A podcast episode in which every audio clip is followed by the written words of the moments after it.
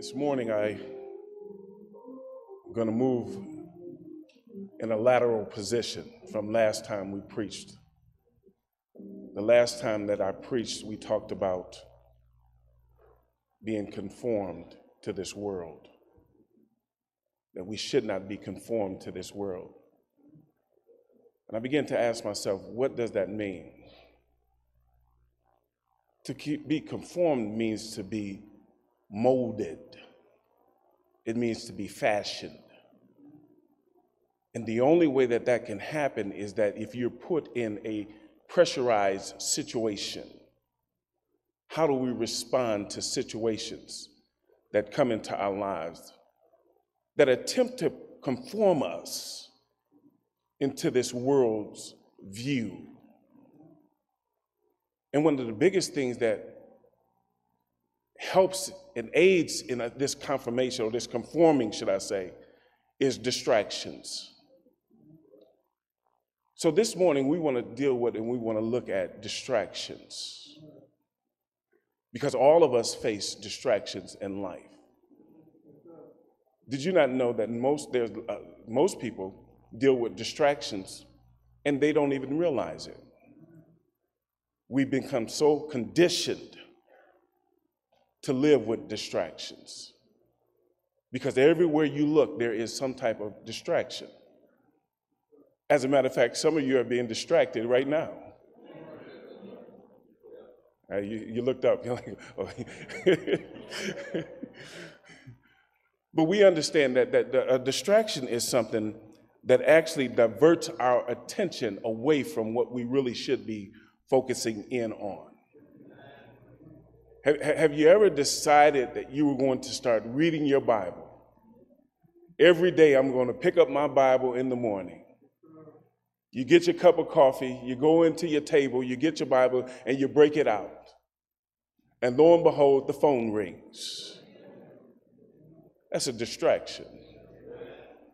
Or a, pop, a, thought pops in your head of something that you should have been doing that takes you away from concentrating and focusing on the Word of God. That's a distraction. So we want to look at distractions, and, and, and one of the things that the enemy uses for distractions is sometimes things that are not or are out of our control, should I say. We're going to look at the Gospel of Matthew, the 14th chapter.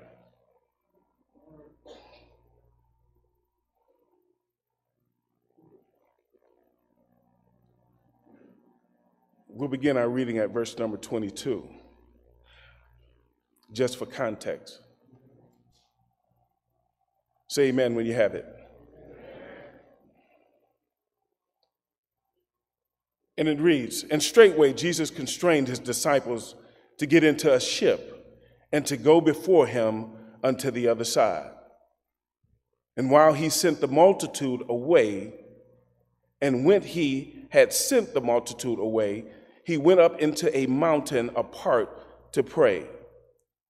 And when the evening was come, he was there alone. But the ship was now in the midst of the sea, tossed with waves from the winds, for the winds were contrary. And in the fourth watch of the night, Jesus went unto them walking on the sea. And when the disciples saw him, walking on the sea, they were troubled, saying, It is a spirit. And they cried out for fear. But straightway Jesus spake unto them, saying, Be of good cheer. It is I. Be not afraid. And Peter answered him and said, Lord, if it be thou, bid me come unto thee on the water. And he said, Come. And Peter and when Peter was come down out of the ship, he walked on the water to go to Jesus. Distraction. But when he saw the winds boisterous, he was afraid and being beginning to sink, he cried, saying, Lord, save me. And immediately Jesus stretched forth his hand and caught him and said unto him, O thou of little faith, wherefore did thou doubt? from this passage of Scripture, I would like to entitle this message The Wind, the Wave, and the Distraction. The wind, the wave, and the distraction. As I mentioned, that we're all been conditioned to seemingly live with distractions. I want to say this greatest tools because he can do nothing with our souls, because we have been born again, because we have been sealed with the Holy Spirit of promise. He endeavors to distract us from completing the task in which God has presented and placed before us. Understand that life is a journey, the journey in which God has given us he has assigned certain things to our hands. He has given us gifts. He has given us abilities. He's given us the time, the talent, and the treasure to accomplish that which He has set forth. Because it is God is the one that has orchestrated the path in which we are to take. And we are to stay true to this path. We are to be focused on the finish line. And one of the greatest things that helps anyone that is running a race is to know that the finish line is in sight. We remain focused on the finish line because there are many distractions that will get our, divert our attention away from the goal which is at hand. The church is full of distractions. Many things are distracting believers. And it's really killing the church. Did you not know that, that one of the leading causes of vehicular homicide, I mean, uh, fatalities and accidents is distracted drivers? That's when you're dr- driving and your favorite song comes on the radio and you're no longer really paying full attention to the road. Or, heaven forbid, your cell phone rings and you pick it up and answer the cell phone. That's distracted. It's a distraction. It takes your full attention on what you're really supposed to be doing, and that's focusing on the road ahead. I tell you, we've been conditioned to be distracted. There are some people who are afraid to be alone with themselves. There, there, there, there are some people who, who, who can't stand the silence of self. Because this is when God begins to speak to you and tell you what you really need to focus on, what you really need to get right. And so you welcome the distractions because you don't really want to be alone with yourself. You, you, you, don't want God to be talking to you because if it's just you and God, you know God ain't talking to nobody else but you. And so, therefore, we allow distractions to come in that it might soothe us, that, that, that, that, it might give us an alternative to what God is really trying to say to us. Yeah, yeah, there, there, there's, there, I, I, I, know I'm right because there, there's times that I've done that. When I didn't want to hear what someone had to say, I found some type of distraction to just take my attention away from them. And oftentimes we do the same thing with God. God is really trying to get us to focus, to center ourselves. But we welcome the distractions of this world. But be careful what you pay attention to. Because all of us need to pay attention to what we pay attention to.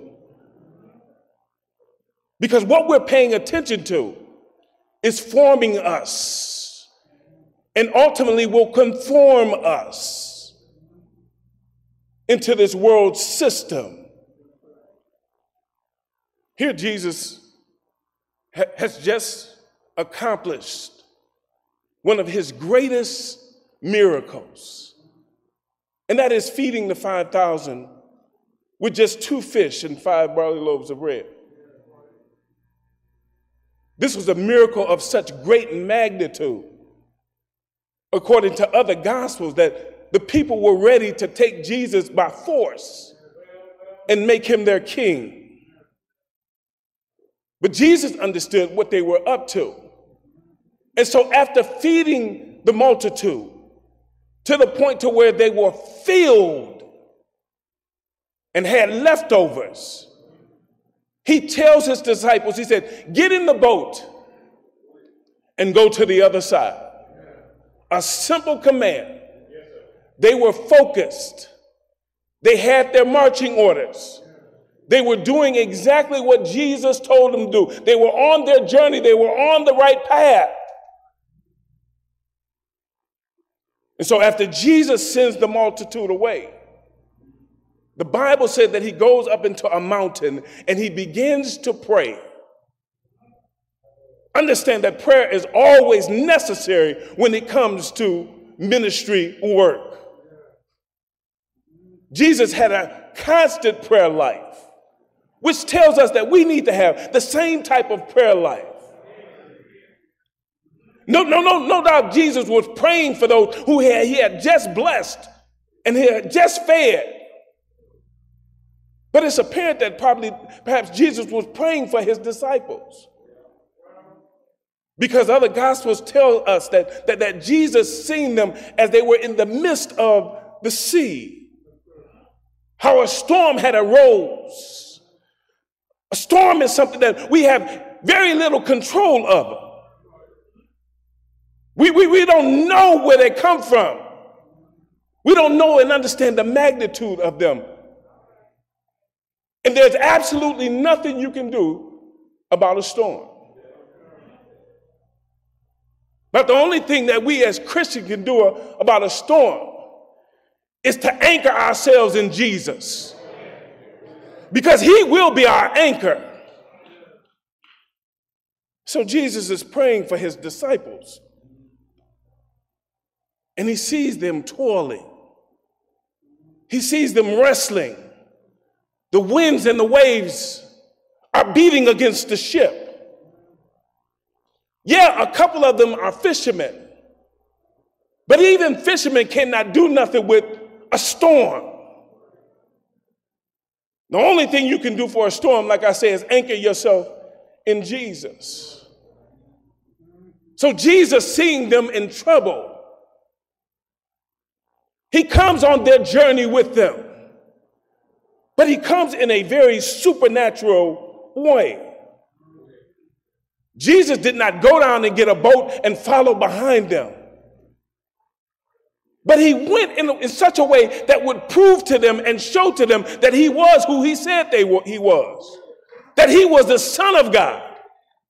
That he was the maker of the wind as well as the wave. And so he has dominion over them. And so Jesus goes out and he actually walks on the water. So it's quite interesting. Because here we have a ship that is designed to float on top of the water, is sinking. And we have a man, the God man, Jesus, who was designed to sink in water, walking on top of the water. What a turn of events here. Jesus proves who he really is. He has dominion, he has command over even the sea as well as the waves and the winds. He comes walking on the water. Look at the disciples, they're still toiling. They're still wrestling. They're still doing exactly what Jesus told them to do. But lo and behold, their attention, they are distracted. Look at the text. Because the text says that when he came walking on the sea, they were distracted by him. They were supposed that he was a ghost or a spirit And nonetheless, great fear came over them. And understand that's one of the things that distractions will do for us. It will put us in a place to where we begin to doubt and we begin to operate in fear. But understand that God has not given us a spirit of fear, but of power and of love and of a sound mind. Don't be distracted by your circumstance. Don't be distracted by your situation. Why? Because God has told you to get in the ship and go to the other side. There's a blessing on the other side. There's going to be some heartache. There's going to be some toiling. There's going to be some straining. There's going to be some struggling. But go to the other side. Don't give up. That's what Satan is trying to get you to do. He's trying to get you to take your eyes off of Christ, off of the goal, off of the inline. That's what he's trying to do. And if you become distracted, you become defeated. Don't, don't, don't, don't, don't let distraction defeat you. I don't care how bad your circumstance and situation. I don't care whether you got a bad uh, report from the doctor. If you got a layoff notice, don't be distracted by it. Because the same God that brought you this far will continue to take you all the way through it. Don't you know that God is able to heal every disease, every circumstance in your life? If God gave you that job, He can give you another job. As a matter of fact, He can give you a better job. Don't let the distraction get you down. You, you use it as an opportunity to give God some praise. I dare you. That distraction will dry up if you just simply begin to praise God. Hallelujah, anyhow. Thank you, Lord.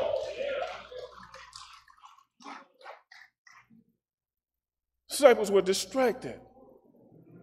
But Jesus speaks to him, to them. He said, Be not afraid.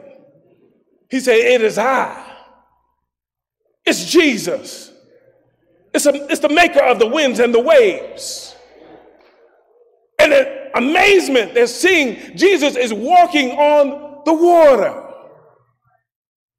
And Peter, you know, impetuous Peter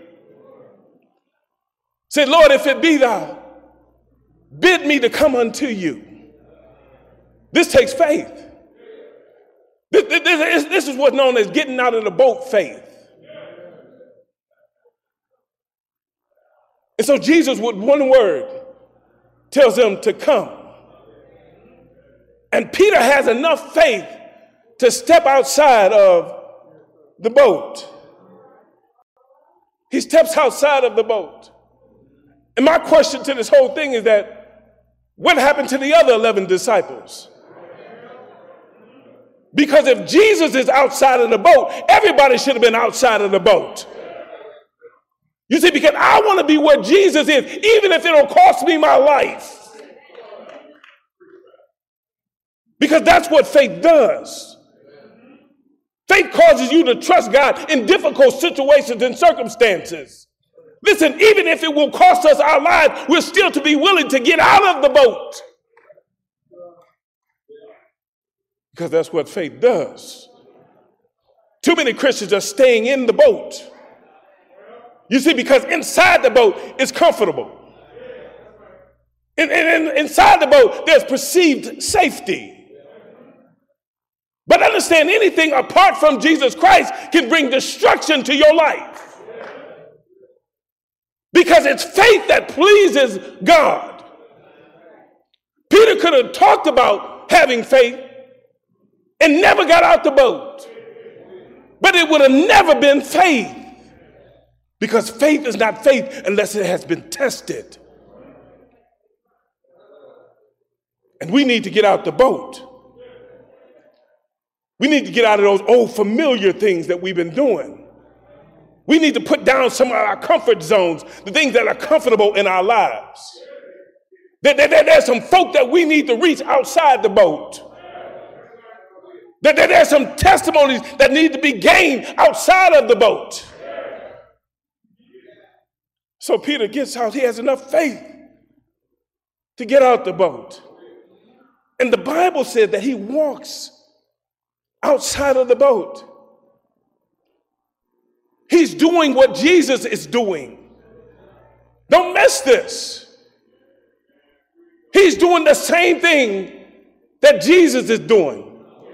But understand that it's not by his own accord or by his own power, but it's by his faith in the Lord Jesus Christ. Because Peter has decided to lock in and to focus in on Jesus. But lo and behold, every time you go to do good, evil is always present. Because as long as he's focused on Jesus, long as he's got his eyes on Jesus, he can't see nothing else. He's focusing on Jesus. But something catches his attention and he diverts his attention from Jesus to the winds and the waves. And immediately he begins to know, understand that he's doing the impossible. Once you realize that you're doing the impossible and you take your focus and your eyes off of Jesus, you have no other recourse but to sink.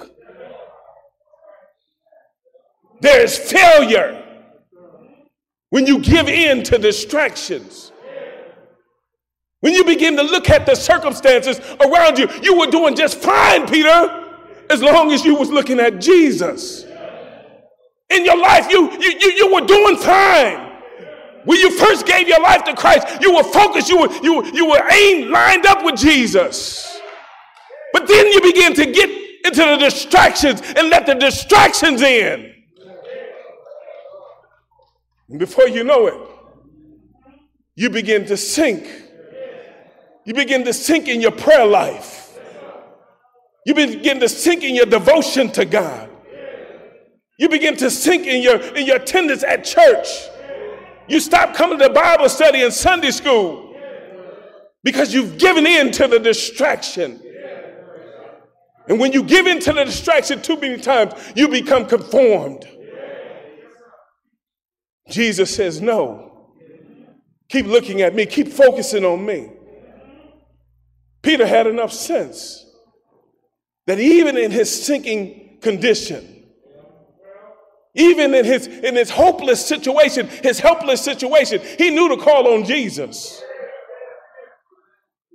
And really, that, that, that's all you have to do is, is just call on Jesus. I don't, I don't care how far you've been distracted, I don't how far, how far you've gone, how, how far you've sunk, how low you've gone. You can always call on Jesus. Because Jesus is the one that will save you from your circumstance and your situation.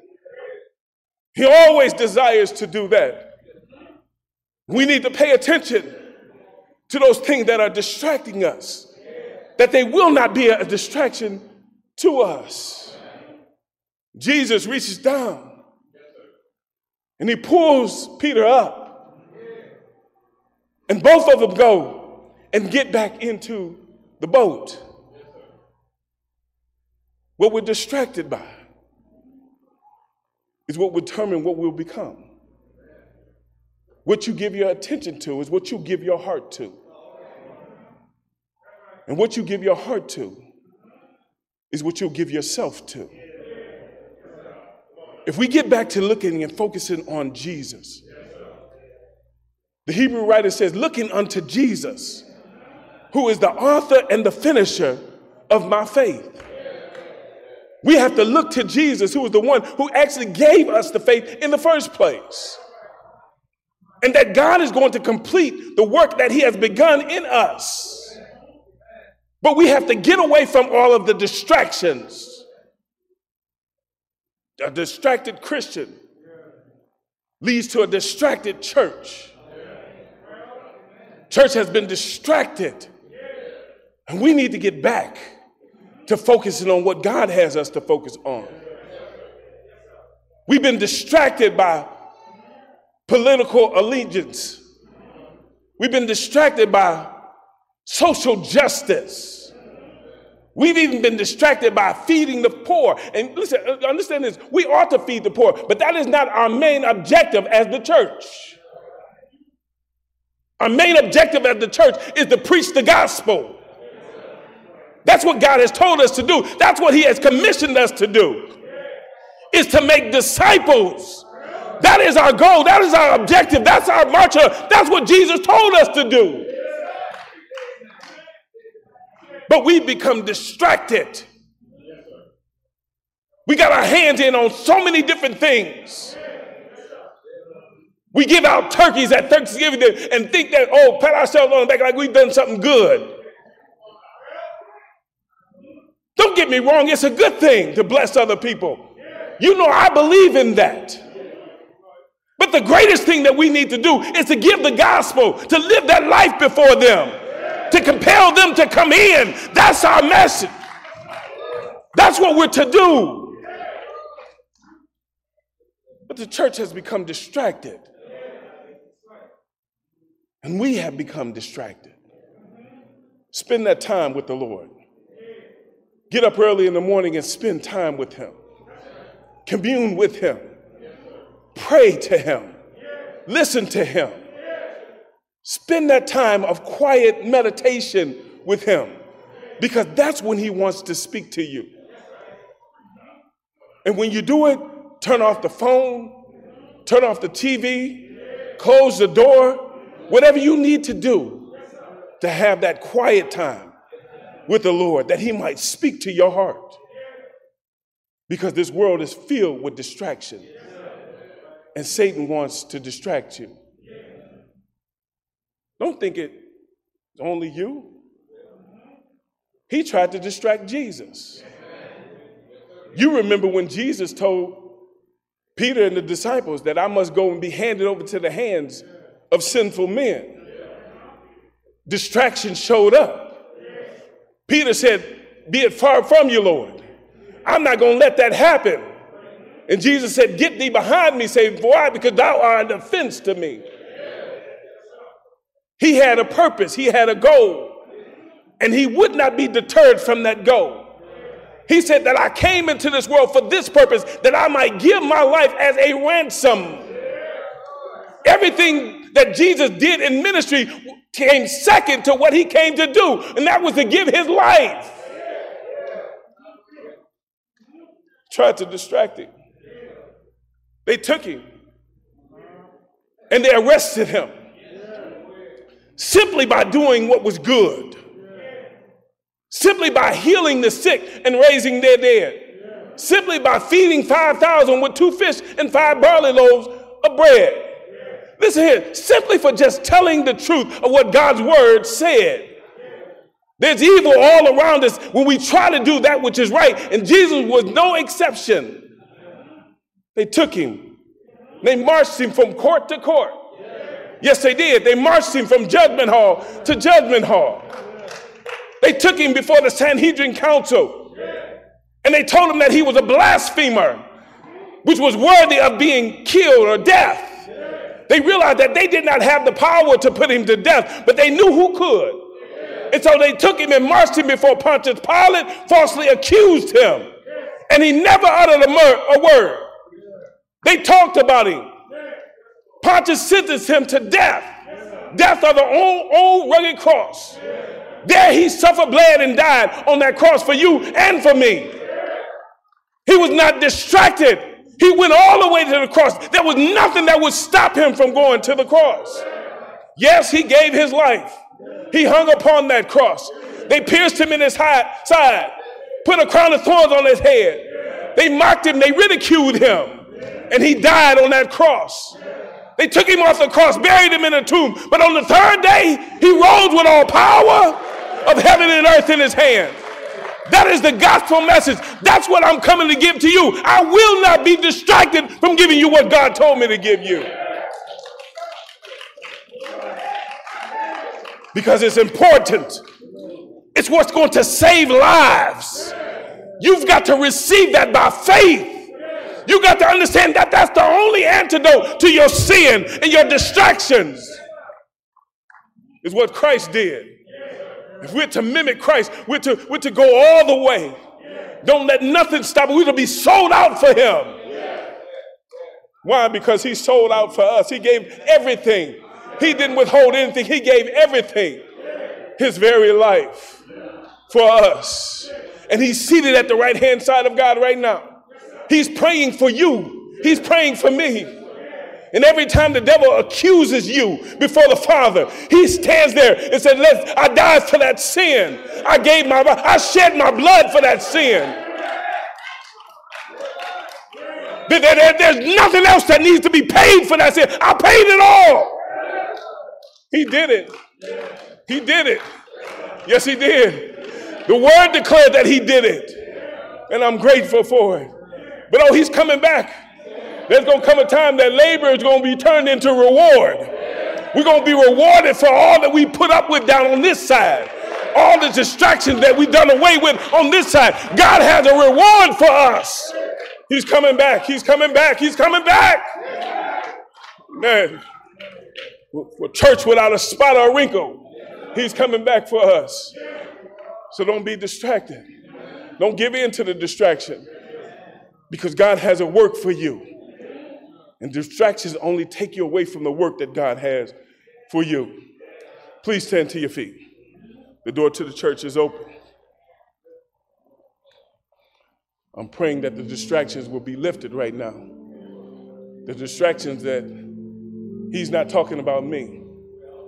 There's somebody here that needs to come and needs to surrender your life to the Lord Jesus Christ. God has been speaking to you. You've been looking for a place of worship. And God said, This is the place.